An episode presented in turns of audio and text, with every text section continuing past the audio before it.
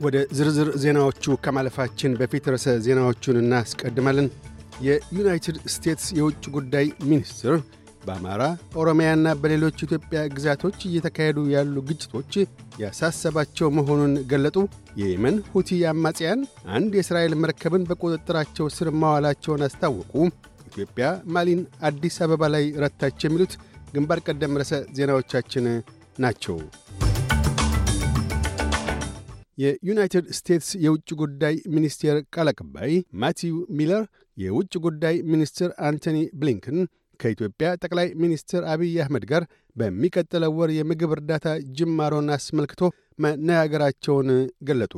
ቃል አቀባዩ አያይዘውም የውጭ ጉዳይ ሚኒስትሩና ጠቅላይ ሚኒስትሩ አስቸኳይ የምግብ ዋስትና ተጋልጠው ላሉቱ የኢትዮጵያ መንግሥትና የሰብአዊ ሽርካዎች እርዳታዎች በአግባቡ መድረስን እርግጠኞች እንዲሆኑ እንዲሁም የሰሜን ኢትዮጵያን ሰላማዊና የቀጠና ትብብርን ጠቀሜታ አያይዘው መነጋገራቸውን በተጨማሪም የውጭ ጉዳይ ሚኒስትር ብሊንከን በአማራ ኦሮሚያና በሌሎች ኢትዮጵያ ግዛቶች ውስጥ እየተካሄደ ያለው ዐመፅ እንዳሳሰባቸው ግጭቱንም በንግግርና በድርድር የመፍታት አስፈላጊነትን አበክረው መግለጣቸውን ቃል አቀባዩ በመግለጫቸው አስታውቀዋል።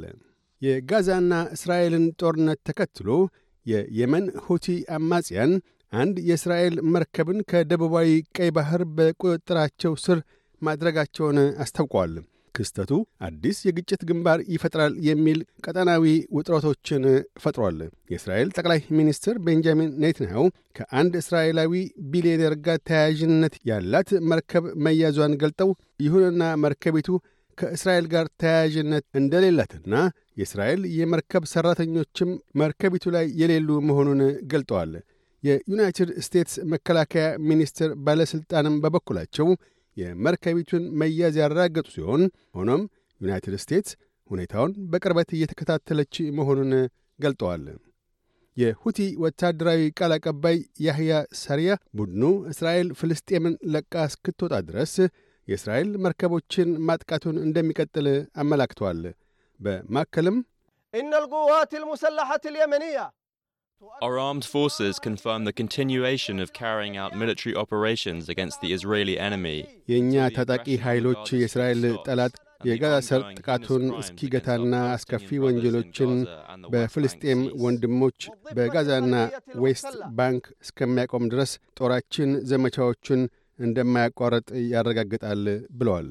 ጠቅላይ ሚኒስትር አንቶኒ አልባኒዚ የአውስትራሊያ የባሕር ጠላቂ ገብ ሰዎች በቻይና ባህር ኃይል መጠቃታቸውን አስመልክቶ ለፕሬዚደንት ሺ ጂንፒንግ በእስያ ፓሲፊክ የምጣኔ ሀብት ትብብር ጉባኤ ላይ እስከተገኙበት ድረስ ዝርዝር ነገሮችን ባለመግለጻቸው ትችቶች እየተሰነዘሩባቸው ይገኛል። የቀድሞው ጠቅላይ ሚኒስትርና የወቅቱ በዩናይትድ ስቴትስ የአውስትራሊያ አምባሳደር ኬቨን ራድ በጠቅላይ ሚኒስትሩ ላይ የተሰነዘሩት ትችቶች አግባብነት የላቸውም ሲሉ ተከላክለዋል። አክለውም የአውስትራሊያ የመከላከያ ሚኒስትር ሪቻርድ ማልስ ለቻይና ባለሥልጣናት ተቃውሟቸውን በግልጽ ያመለከቱ መሆኑን አስረድተዋል። ሆኖም የግል ተመራጯ ሴናተር ጃኪ ላምቢ የራሳችን የባሕር ኃይል ሰዎች ይበልጡን ጉዳት ደርሶባቸው ሳለ ቁጭ ብሎ በንግድ ላይ መልካም በመሆን ማስመሰል አይቻልም። ይህ እዚህ ግባ የሚባል አይደለም። የገነባነው ወዳጅነትና አመኔታን ምነካው ከዚያ በላይ ዛሬ ማለዳ ላይ ብቅ ብለው ለጥቂት ጥያቄዎች ምላሽ ይስጡ፣ ምን እንደ ተፈጸመ ለአውስትራሊያ ግልጽ ያድርጉ፣ በጨለማ ውስጥ አዳፍኖ መተዉ አጋዥ አይደለም ብለዋል። ይህ በእንዲህ እንዳለም የምዕራብ አውስትራሊያ ፕሬምየር ሮጀር ኩክ ለአራት ቀናት የውጭ አቅርቦት ዕድሎችን ለመፍጠርና የንግድ ግንኙነትን ለማስፋት ወደ ቻይና አቅንተዋል። ቻይና በ2022/23 ብቻ 55 percent የምዕራብ አውስትራሊያን የውጭ አቅርቦቶች ከ158 ቢሊየን የቁሳቁሶች ንግድ ጋር ተቀብላ ወደ አገሯ አስገብታለች። የኢትዮጵያ የሴቶች እግር ኳስ ብሔራዊ ቡድን ማሊን አራት ለባዶ ረትቷል።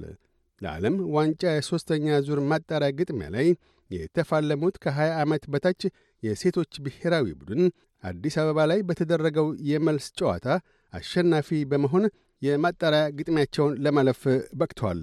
በቀጣዩ ግጥሚያ ኢትዮጵያ ከሞሮኮ ጋር ትገጥማለች።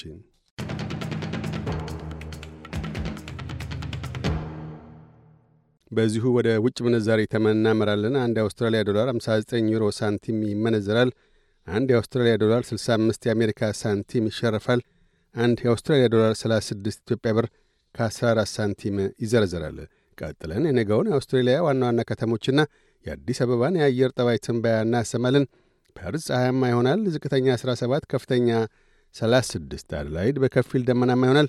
ዝቅተኛ 11፣ ከፍተኛ 24። ሜልበርን ሊያካፋ ይችላል። ዝቅተኛ 14፣ ከፍተኛ 19። ሆባርት ብራ ይሆናል። ዝቅተኛ 13፣ ከፍተኛ 21። ካምብራ ብራ ይሆናል። ዝቅተኛ 9፣ ከፍተኛ 26። ሲድኒ ሊያካፋ ይችላል። ዝቅተኛ 18፣ ከፍተኛ 26። ብሪስበን አልፎ አልፎ ሊያካፋ ይችላል። ዝቅተኛ 19፣ ከፍተኛ 25። ዳርዊን በአብዛኛው ፀሐያማ ይሆናል። ዝቅተኛ 26፣ ከፍተኛ 35። አዲስ አበባ ፀሐያማ ሆኖ ይውላል። ዝቅተኛ 10፣ ከፍተኛ 24። ዜናዎቹን ከማጠቃላላችን በፊት ርዕሰ ዜናዎቹን ደግመን እናሰማለን። የዩናይትድ ስቴትስ የውጭ ጉዳይ ሚኒስትር በአማራ ኦሮሚያና በሌሎች የኢትዮጵያ ግዛቶች እየተካሄዱ ያሉ ግጭቶች ያሳሰባቸው መሆኑን ገለጡ።